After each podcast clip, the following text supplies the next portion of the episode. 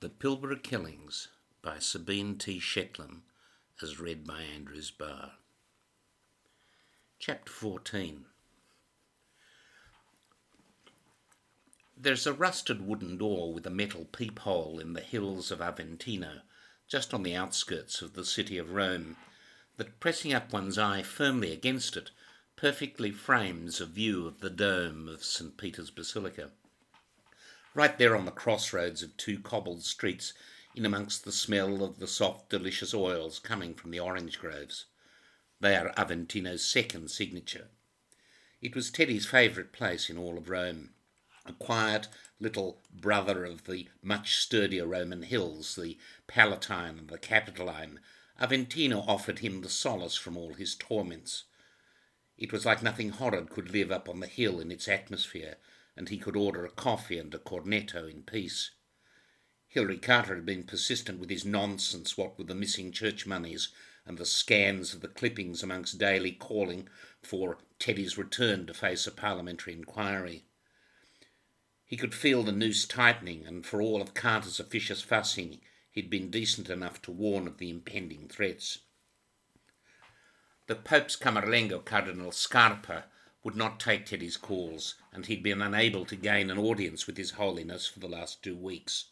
Scarpa was notoriously difficult to find and obsessed with protocols and his role in shielding the pontiff from any whiff of scandal.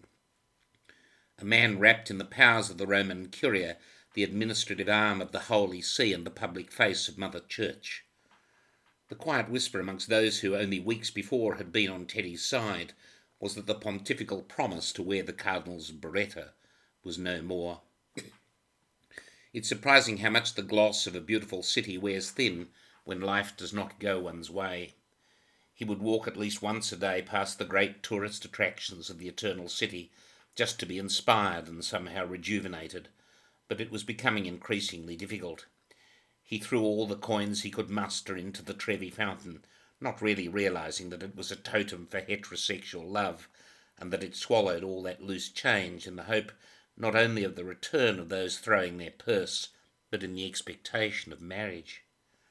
He strolled past the Spanish steps with the strong, high, dark building at their top which had imprisoned Galileo and which had pushed the Renaissance master towards a lamentable recantation that everything he could see in the heavens was not as it seemed. The Catholic Church was Teddy's master, and the significance of the place was lost on him. Rome was a city made for fathers, filled with the charming, simple smiles of the young girls. He loved the deference of the tourists to the sight of his clerical vestments that would have them parting the ways as he would sweep through any piazza dressed in full episcopal regalia. He was back where he needed to be, a place of respect the sweet paradox of no one here knowing of his troubles or who he was and yet still respecting the office. People in the streets broke ranks for him just because of who they imagined he might have been, and he liked it. The church was all symbols, he thought, and they were all important. He decided then and there that he would stay. He would not face their music back in Australia, no matter what some parliamentary committee had demanded. His was a different tune, and all he needed to do was to walk away. Throw away all those lawyers and theologians. He could be hanged if he'd listened to any of them now. There was nothing to negotiate. And it didn't matter if it was some delusion, it was his delusion, since making the decision that he would not return to Australia to face up to God knows what, he'd even been sleeping much better. There was less of that waking up at 3 a.m., less of the wandering of the corridors and watching the umber glows crown the top of the city buildings struggling to frame the new day's light when there was no one else awake to share. But it was lonely, and not how he had ever imagined it. Just last year he'd been on top of the world, sitting on this or that committee, called for his expert opinion, headlining on the terrestrial talk shows on questions of moral value. but now his cell phone had not rung in three weeks, and even if it did, he would probably not answer. He thought about little else, the private torments were the greatest, the things one knows no one knows about, those horrid hidden stories that surface and unfurl themselves and leave all the best laid plans in ruination. Those big and little secrets were the things with their toll, the stuff that ages. Perhaps he thought that he might have been overthinking it, but the dangers were very real, and he was caught up in it all like the spider and the fly. Leafy suburban Yangebup on a Sunday is a small Perth preserve of Catholic decorum. The old yacht and tennis set, handled by moustaches and trimmed sandwiches. It was pin drop quiet at eight in the morning when Inspector Niall O'Herlihy gently knocked on Margaret Oleander's door to hear only the sound of her disturbed Pekingese scratching on the inside. She took an age to answer and then opened the door widely, expecting that it was one of her neighbours but it was O'Herlihy and a small squad from the fraud section with court orders and transfer trolleys to take away her computer hardware. She wasn't without some experience of the law and looked resigned. How did you know? Not what the hell are you doing here? She was polished enough to even put on the kettle for them. It wasn't difficult, really. You left a trail. There was a ledger in Agnes Armitage's files. It was marked with your name, dates of meetings with the Archbishop, the Director of Finance, and then there was a small matter of your holidays in Belize. We just ran your photograph on the diocese file to the authorities in its capital, Belmopan, and seems you were spotted entering the Atlantic International Bank three times over the last six months, each correlating with a sizable dip in the St. Joseph's Pension Fund. Your signature and that on the transfers are identical. Come now, you didn't really expect that we wouldn't notice a glitch like $600,000, would you? She sighed and hunched her shoulders. Well, it seemed like a good idea at the time. She sat stony faced, but O'Herlihy had told her that they were on their way to arrest her brother, who had also been seen in a Belize International Bank on two occasions. We know about the second bank account too, he said, and it was then that her eyes filled. Are the cuffs absolutely necessary? she asked as he led her away from her front landing in full view of a small crowd that had gathered like moths to a flame around the spinning police light. Oh, yes, my dear, he said. They're a must. Comes with the territory. It was late, and the hoarding colonies of fruit bats gorged on insects had embedded well in capsized repose in the mulga trees around the Jeffries home. There were no lights on, and Zimmerman came in through the back laundry, entering her bedroom. She bolted upright in her bed with a start, but did not scream. Switching on the light and screwing up her eyes until her pupils adjusted, she beckoned him to her bed, and he undressed and slid alongside her. She felt his hardness against her thigh and reached for it, wrapping her hand around it with a solid grip. She yanked him towards her and turned over on her side, feigning sleep, and they stayed like that for some of the night. In the morning he traced the pulp of his index finger lightly across the contour of her breast and down her soft velvet abdomen to the thigh. A perfect line. She woke and turned to him smiling and asking what he had meant yesterday before she had thrown him out. It might come as little surprise that the expressions of love from a solidly single man are not that robust. Excuses, really, half-hearted protestations and complex stories describing things that should to normal people be so simple and straightforward. Little subterfuges, lies. He told her that he loved her and that there should be no ambiguity in it. There, he had repeated himself, and she could accept it all, nothing hidden in it to read. But it wasn't the natural things that can, in the hope of most women, pour out of a genuine man. A need to be with her and for her to be part of him, as natural as by design, that if it could not be so, then there would be something missing in the metabolism of the day an engine for which no parts can matter. It can work no matter how well they are configured if they are not fitted together. But she never heard it from him despite all his words, and he knew that he was just exploiting her for the child. There would be no inner moralist sitting on one of his shoulders arguing with the demons on the other side. This was no principled choice, but just simple realism trumping the fantastical. She could never know or understand the logic of his incentives. Did he or she ever imagine that they might live in some wedded bliss and that he would never want for more? The same ancient answer came that exonerated him for decades of progress in his life. The more, whatever that was, would always be around the next corner. He parted her hair and pretended that the matter was somehow settled, and she fell for his lines as no doubt others, even less suspecting, had before. He worked his way around to the child and he told her what he knew of Lisa's killer, of the priest, and of the importance of prizing out Arthur's vital confession. And so she betrayed her own son. Gave him up as natural as any conspiracy can, seeking him out in the back of the house and sitting him down and toning him to answer the nice man's questions. Zimmerman had won, and he commenced precisely where he had left off the day before. And what would a child know of this? The spotlight of attention and reward. He reminded Arthur of the point to which they had arrived, and he nodded.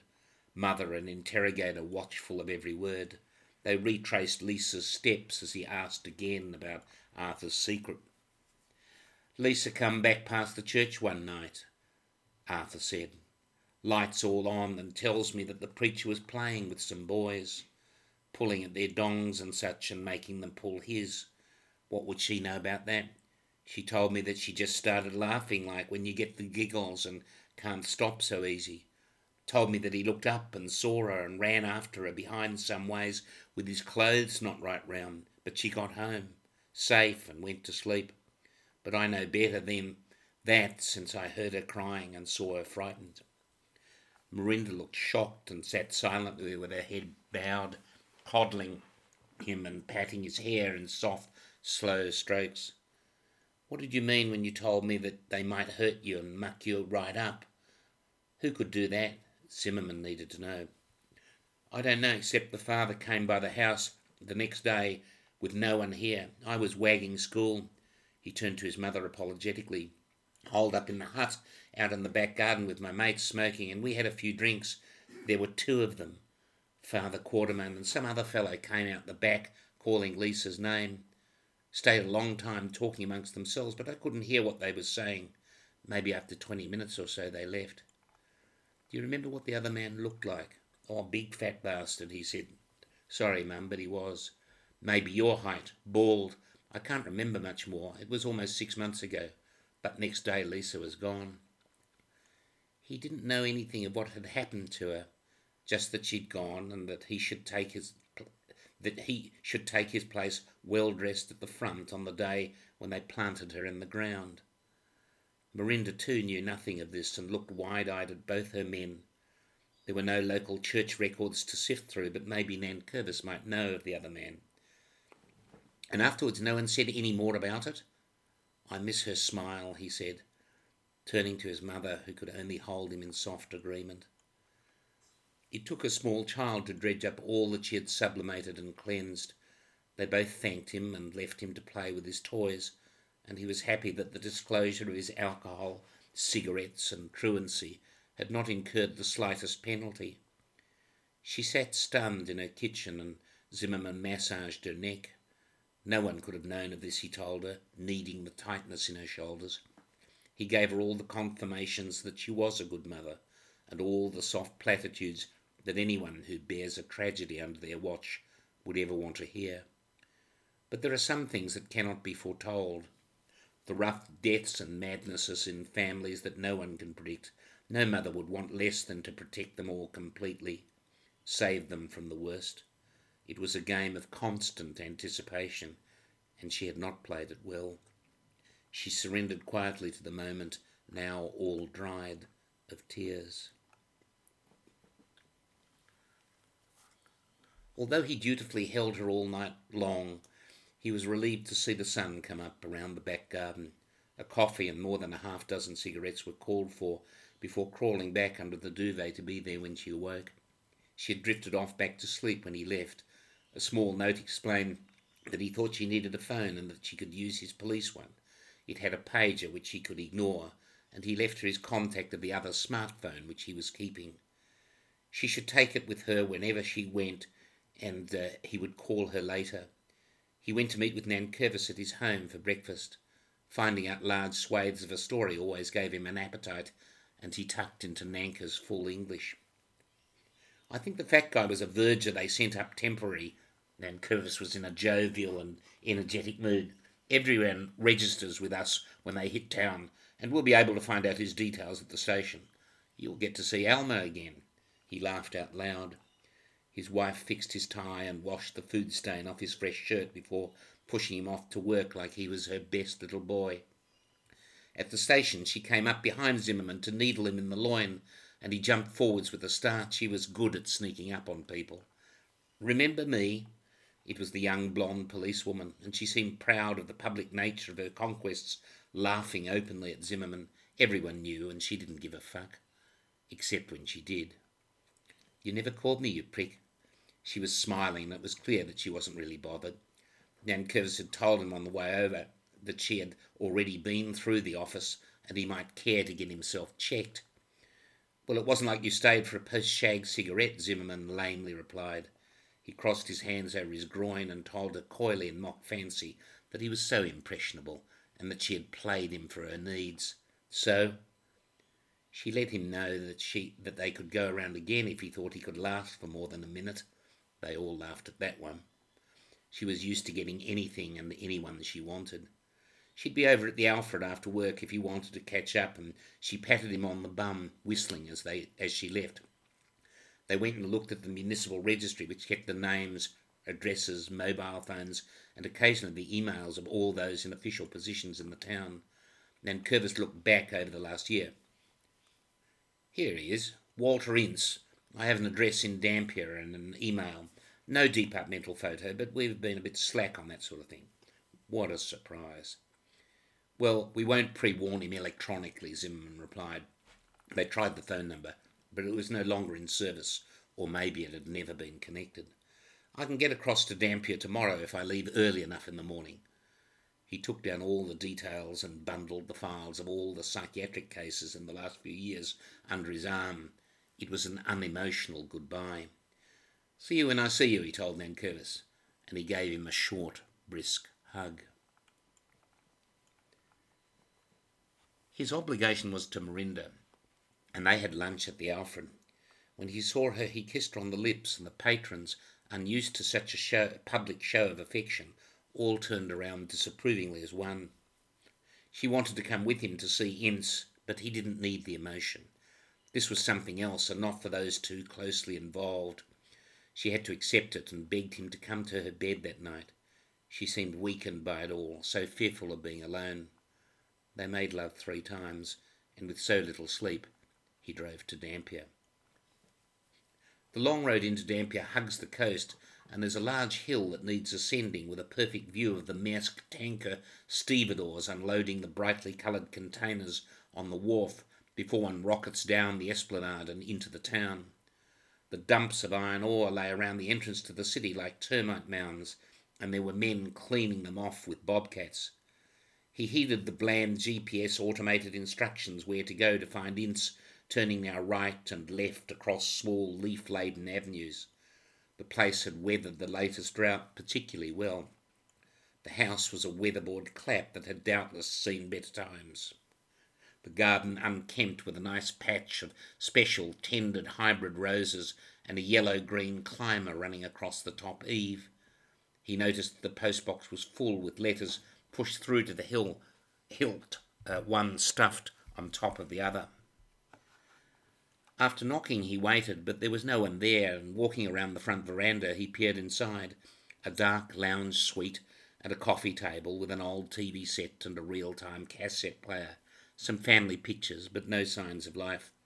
He parked his car under the door and, making to leave, was hailed by the neighbour watching from a vantage fence. Looking for Walter? Yes, rather important. And he flashed his badge to add the necessary authority. Oh, is he in some kind of trouble?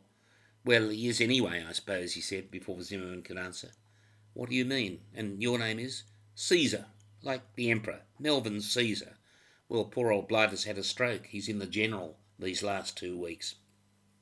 Zimmerman shook Caesar's rough worked hands, and passing over his card, he left, reminding him that he might want to talk with him again.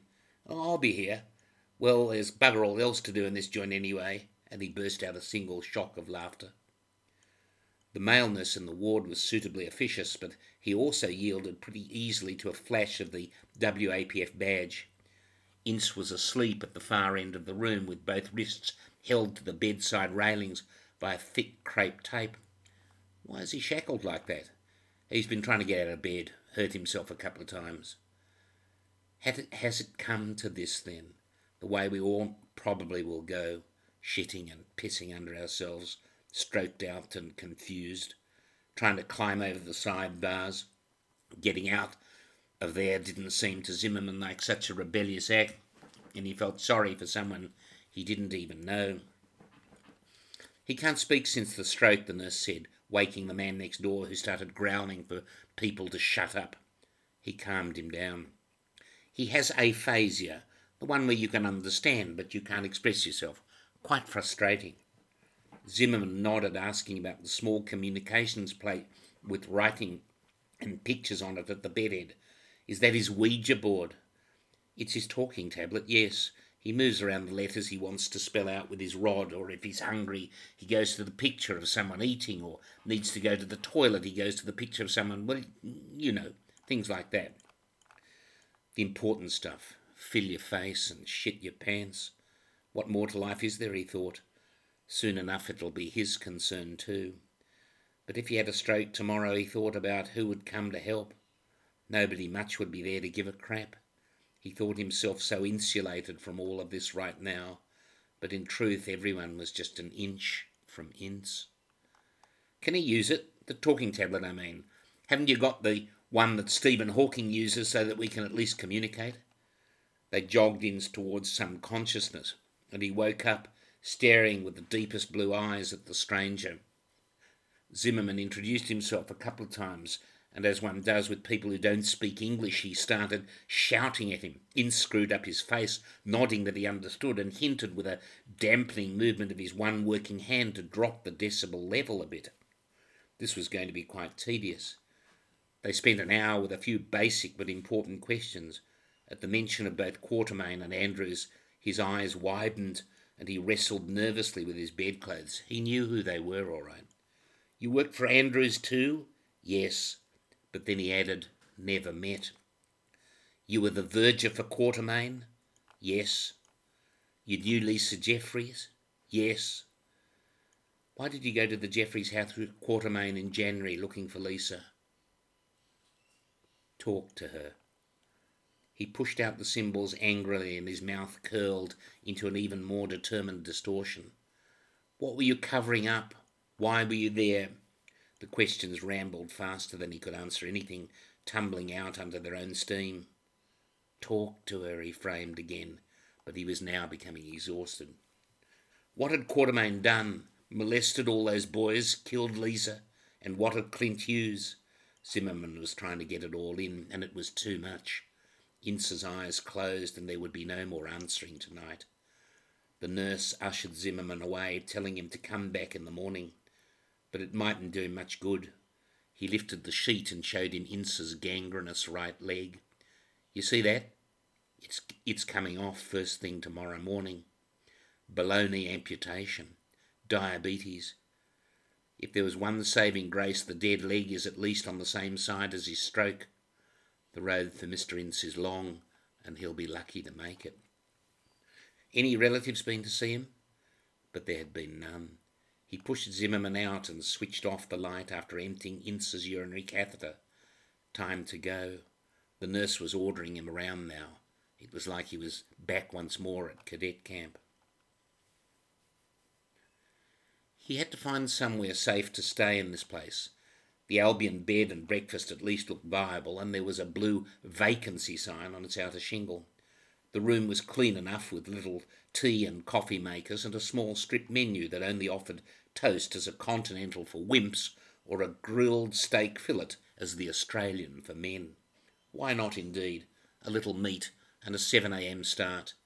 He called Marinda early to hear her wake up voice, and she opened with a low, low, soft growl and stretch before clearing her throat. She missed him, and he reiterated. It was easier in simple relationships to agree than to invent, and he segued into a catch up about Ince. Well, got more. There is something there. I love you, she said, and he thanked her. Love you too, must go, and he rung off. He thought about what it was going to be like should he let her down and off the hook. Horrid. Not to worry about it now, but he had done it countless times before. He had more important things to think about. There were always more important things. He rang Munro, who was still at home and asleep, surprising for the new commander. He made a joke about it, but Munro told him that he hadn't been particularly well, what with abdominal and back pains. Off his food. He'll come good, always does. To the sound of Munro dressing, he got him up to speed and asked him to secure an urgent warrant that day to search Ince's house. When it was granted, he could email it to him and call him on the smartphone number, as he told Munro that he'd temporarily misplaced his police phone. He would find it in the next couple of days, he reassured him, and hoped that Merinda didn't answer the thing unless she knew it was him. With the warrant, he wanted all the regulations followed, the T's crossed and the I's dotted, okay? Munro told him that he would go to work especially, although he didn't feel up to it. He'd been vomiting most of the night, and he told him in no uncertain manner that he'd better find that phone. Wait by your other phone, it'll be done. Munro was more egalitarian than most, and never minded if one of his juniors ever had a better idea than he did. He was not a credit taking kind of guy, and at times it was hard to tell in their working relationship who was boss and who the underling. After a hearty Australian breakfast, Zimmerman went to meet Caesar, who in generosity offered him eggs on toast. Not to be impolite, Zimmerman cleared his plate like a hungry man. He didn't make the same mistake as he had made with Dr. Henry Henry, and he asked old Caesar first up what he did for a living. Oh, security guard for forty years. Worked with all of them IBM, BHP, Conzinc, Rio Tinto, Lang Hancock, all that mob. Cyber security towards the end, too. It was only of some interest, and there was nothing more substantive from the interview. Ince had only been there about four months and was personable enough, but largely kept him himself to himself. He had had the rare visitor, only one man with a small trim beard, maybe fifty or more, about three weeks ago, but for the life of him Caesar was sure that he wouldn't be able to recognise the man in a fit. Didn't get much of a look. He could come down and look at mug shots, but it'd be a waste of time. He was certain at least of that. And Ince spoke of a daughter too, but Caesar never saw her. The neighbour's short testimony wasn't, wasn't much to go on, and Zimmerman left and went back to town. He sat around the centre nursing a coffee and waiting for Munro's warrant. There wasn't much else he could do. Chapter 15 in the meantime, Champion called him. As usual, a little irate. He was always preening. Just off the line with Premier Kiraglou, who kept mentioning your name, and not in a flattering way. He wanted to be more in the loop. Where were we? When will he be off to Rome? All the particulars. Zimmerman chimed him in, but only in broad brushstrokes. It was all in hand, he had told him. Just checking a few things locally back in the Pilbara, and then we'll be off. And where the fuck is Munro? The least he could do in his new capacity is run the show rather than me as commissioner having to chase field agents just to find out what's happening in my fucking investigation. He had a point, and Zimmerman cooled him down by turning it backwards and refocusing. Perhaps it would be timely for you to call a press conference. I'll email you my update and you could present it. I'm sure they would all want to hear how you're running things. It was such a backhanded bullshit, but Champion lapped it up like it was baby formula. Those stressed, annoying moments are always chilled, Zimmerman thought, if one could take a prick like that and just turn the lamp on him. They like to bask in the warm glow. Seems to soothe the savage, stupid beast. The Commissioner relaxed. Uh, not a bad idea. Not a bad idea at all. And he rang off, duly satisfied. It seemed one of those fortuitous times when people simultaneously get the same idea and within minutes of one another, Laura and Merinda had called. Laura wanted to know about the investigation, and he told her about the priests, but not about Ince or where he was. It was a day of satisfying people. First the Commissioner, and now Laura. Where was he, she asked, and should he like her to come to him? But his new fidelity forced him to softly decline, even across the other side of the state. She would have no inkling of his present loyalties, and she rung off. She could always find another fuck far better than him anywhere, any time, and he knew it. And Merinda, she was different in her call. Softer. She needed reassuring. She missed him. The call was less carnal but more demanding, and his patois would satisfy her immediate needs too. but in a different way.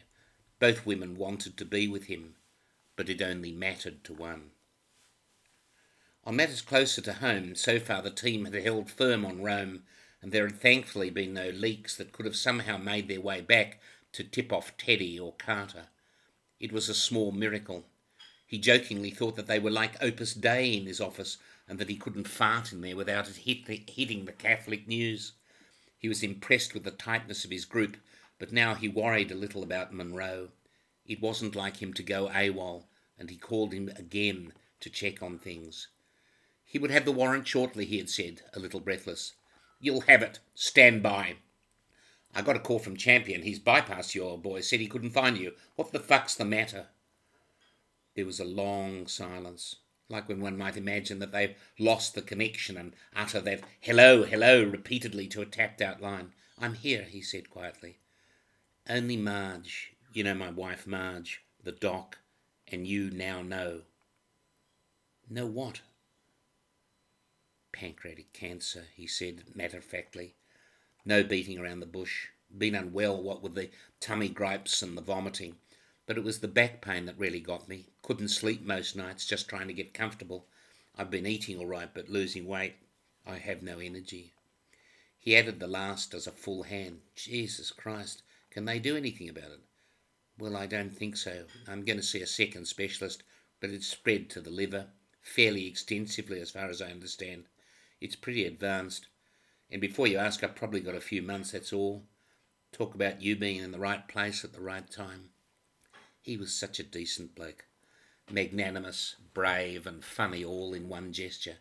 Zimmerman wished he could be like that when his time would come. Well, here it is as we speak, your warrant. I'm emailing the scam now. Munro had gotten back to work and off his least favourite topic. We'll talk about all of this before you get off to Italy, eh? And just like that, he was gone. There's such a numbness after a thing like that. What the fuck does one say? Or do, for that matter? There's the Samaritan bit, and he would cover Munro's load all right. The friendship thing was okay too. But the bigger picture stuff is always a personal mess. Zimmerman just thanked Christ that it wasn't him, and he thought about how at first he had only considered himself. There was all that preliminary guilt. Munro had helped him, saved him on more than one occasion, and was the rarest of birds, a genuinely honourable man, a brave, unassuming foot soldier who now seemed to show his courage even more. At times like this, Zimmerman compared himself, the measure up, the calculus that had him not looking so good, and he stupidly even speculated that this was somehow all about him. But it wasn't. His eyes welled up for the second time that week and he pushed the back of his hand against them to catch their spill. Must be getting soft, he thought. The Ince house was a bit musty, but otherwise all right. In the living room, the pictures on the walls and of Ince in his albums were all of him with trains. Train spotting, timetables, museums, driving them with his little hat. But there were no family photographs, nothing of his daughter. He was clearly a union man, federated stevedores. There was one of him receiving some sort of award, and he was pretty good at lawn bowls. A championship trophy with a crouching man, a pennant or two. It was all a little bleak. Zimmerman scraped through Ince's belongings. A penchant for sa- safari suits, but it wasn't exactly a crime. Little knickknacks from trips to Singapore and Bangkok. A few more photos splayed out on the fridge of Ince with some young Asian girls a menu from the Langkong Bar in Phuket. And finally, Jackpot, a black address book. Quatermain and Andrews both in there with numbers crossed out. He rang them, but both were out of service. He made a trace of their addresses from his office, but they were just post office boxes and now closed off. He went outside and collected the mail, mostly bills and flyers, but one returned addressed to a Karen Phillips.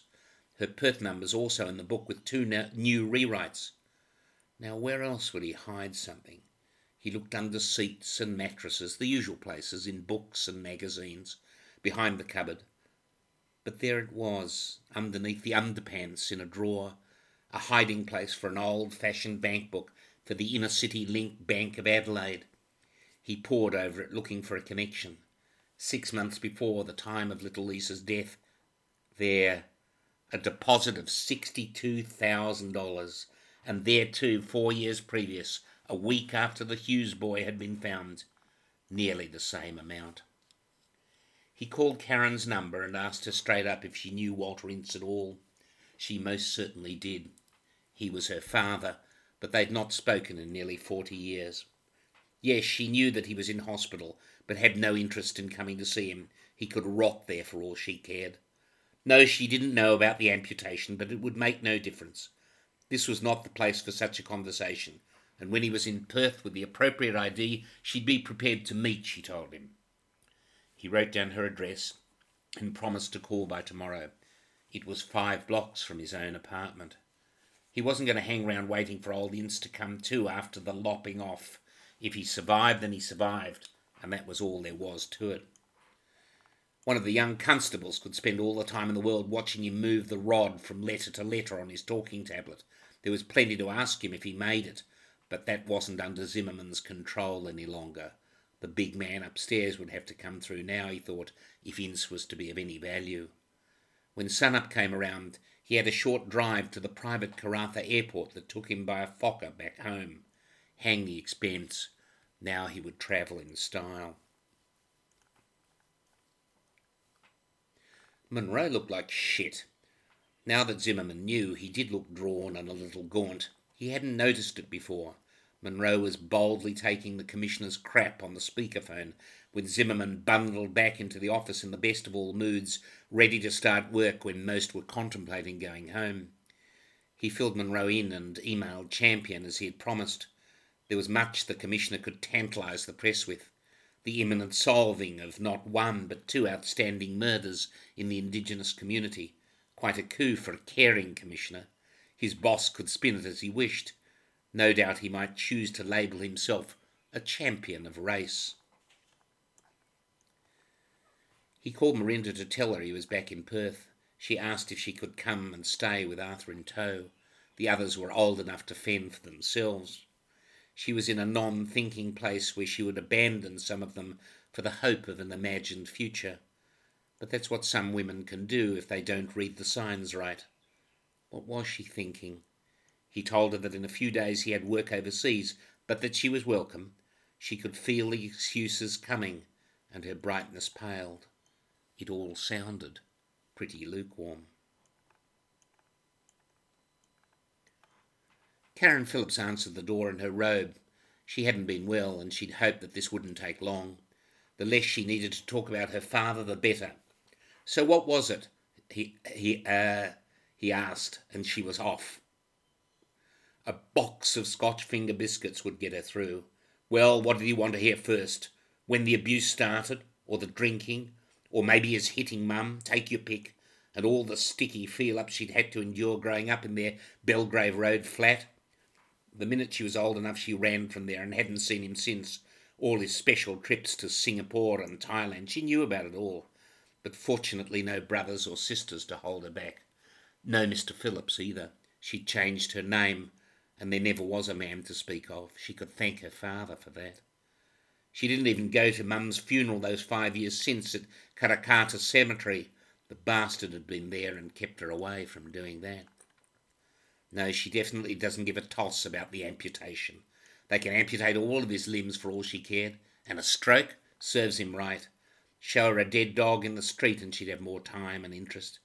She didn't know of either Quatermain or Andrews. Heard that her father was a volunteer for the church these last many years, but wouldn't that be nice? So close to those little servers of Christ. It made her sick. Next morning, Laura leaned over Zimmerman with her hands slapping at the clock which kept pushing away from her across the bedside table until its alarm forced her to fully waken. Just then the landline next to it rang and she answered it instinctively. It was a few minutes before seven, and for some reason the sun hadn't, hadn't quite come up. It's for you, she said, handing him the receiver. Someone called Marinda, but by the time he'd picked it up and said his hellos, the line had gone dead. He thought about calling her back immediately, but he'd been caught red handed, and there would only be lame excuses, tears, and the like, and he'd end up saying things he didn't mean. He lay back in bed and gave a deep, pushed out sigh, turning on his side and placing his arm around Laura like a carry bag. She lifted it off and positioned his hand under her shoulder so that he could cup her breast, and he drifted back to sleep. Waking at almost midday, he could not recall a time of better sleep. It seemed so unusual, as he was even at the best of times a terrible sleeper. He had read in amusement of one European poet who claimed not to have slept for fifty years. Christ, what a record to break! If it wasn't the ruminations going on every little thing and the minutest, minutest detail that kept him from drifting off, then it was the early morning wakening and the inability to get back to sleep afterwards. The wandering around the house at some ungodly hour was the most distressing. He had thought it depression, but all those pills had made no difference whatsoever, even when he had tried so hard to stick with them. If something takes six weeks to work, it was probably rubbish, he thought. The tablets had made him worse, actually, what with vivid, powerful, frightening dreams and even thoughts of topping himself. If they were stopping him from harm, then he should keep at it. But if they were turning him into someone so crazy that he could ever contemplate doing away with himself, then they needed to go. It had been an agonizing decision that he had made alone over one of the worst weeks of his life. And so he threw the prescription tablets away a year before now, watching them do their death spiral down the flusher. And the first two days he'd felt worse. Maybe it had all been a mistake. But further on, by the end of the week, his head had started to clear, and the mist pall of death and the idea of suicide had disappeared. Dangerous stuff, he thought, and he'd never take them again. Laura jogged him forward from his memory of recent tougher times. She was sitting on him with her breasts dangling almost onto his face. She'd made breakfast, casually asking her questions about Marinda. Oh, a witness to a murder is all. He hadn't even said that she was the mother of the little victim. It would have led to so many more questions. Here she lay in anonymity and insignificance. It was just as he liked it. No more inquisition. He'd so artfully lied one of those effortless lies that Laura knew that the woman meant more. But she let it be. The infidelity of it all held little power over her, and she gave it no more thought. When he'd arrived at work, there was a fax from the inner city bank in Glenelg on the outskirts of Adelaide confirming that the most recent large cheque paid out to Ince had come from the office of the St Ignatius Loyola Girls' School and that the other had been authorised by Our Lady of Lourdes from the province of Ashburton. We would get Nilo Hurley, Hurley onto it, the guy who dealt with all the fraud and counterfeit set, a remarkably personable fellow just like Munro, good Irish stock, with a hankering for the Guinness, who amuses the gang by telling them that in a session, if he drinks enough of the liquid iron, that his next day's shit darkens. There was the trimming and the packing that anyone living in Australia needed to do before any overseas trip. Australia was so far from anywhere, and Zimmerman didn't like it. He missed all that European travel, or maybe the thought of European travel, its possibilities all the places a hop, skip, and a jump away that he could get to if he really had the time, like living next door to La Scala and never going to the opera. Just the thought that he could was good enough for him. But here it was three hours to Sydney before the trek to Singapore or Bangkok or even Delhi. He was closer to Bali than he was to his family in Melbourne, and he felt about as connected to both. Throwing out things, including other stuff, pulling bits and pieces from one file to the other and honing down the computer files and USBs for instant recognition. There was always something he'd forget, like underpants and toothpaste, but never his work papers. He'd never ever been caught short there. He did it all to put off calling Marinda, but it had to be done. She didn't answer the phone, and he tried a few times before she picked up. Sometimes the truth is the best truth, and he told her about Laura. Not all of it exactly, but enough to get the big picture, to know that trust with him was fluid. His heartlessness kicked in, and he pummeled her with the cultural thing, the we are so different line that more than once, even without the racial divide, would have gotten him over the rope of any relationship and away clean. But it didn't work on her. She wanted to know the whys and the if onlys and the why nots. The logistics of his infidelities, the times, the places didn't interest her. It was the conceptual thing with which she busied herself, the sort of thing that someone from an entirely different background might need to know. Why couldn't he ever see himself in some domestic bliss with a woman like her, or with her fine, upstanding children hanging on to the coat-tails of a man like him? He'd let himself down, not her. She couldn't see the child in a man whose only commitment was to remain uncommitted.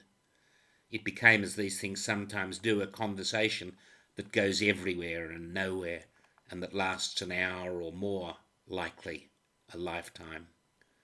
Those intransigent walls one puts up around places no one wants to visit.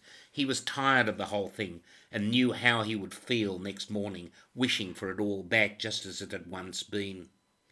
He was an Olympic champion in throwing valuable things away. She'd decided to come after all. When he was back, maybe he would feel differently after his trip. Maybe she would as well. Such a chance at life outside the present would be worth it, she had told him. Without the trying, she said, neither of them would ever know. Okay, he said with tempered enthusiasm. I'm in.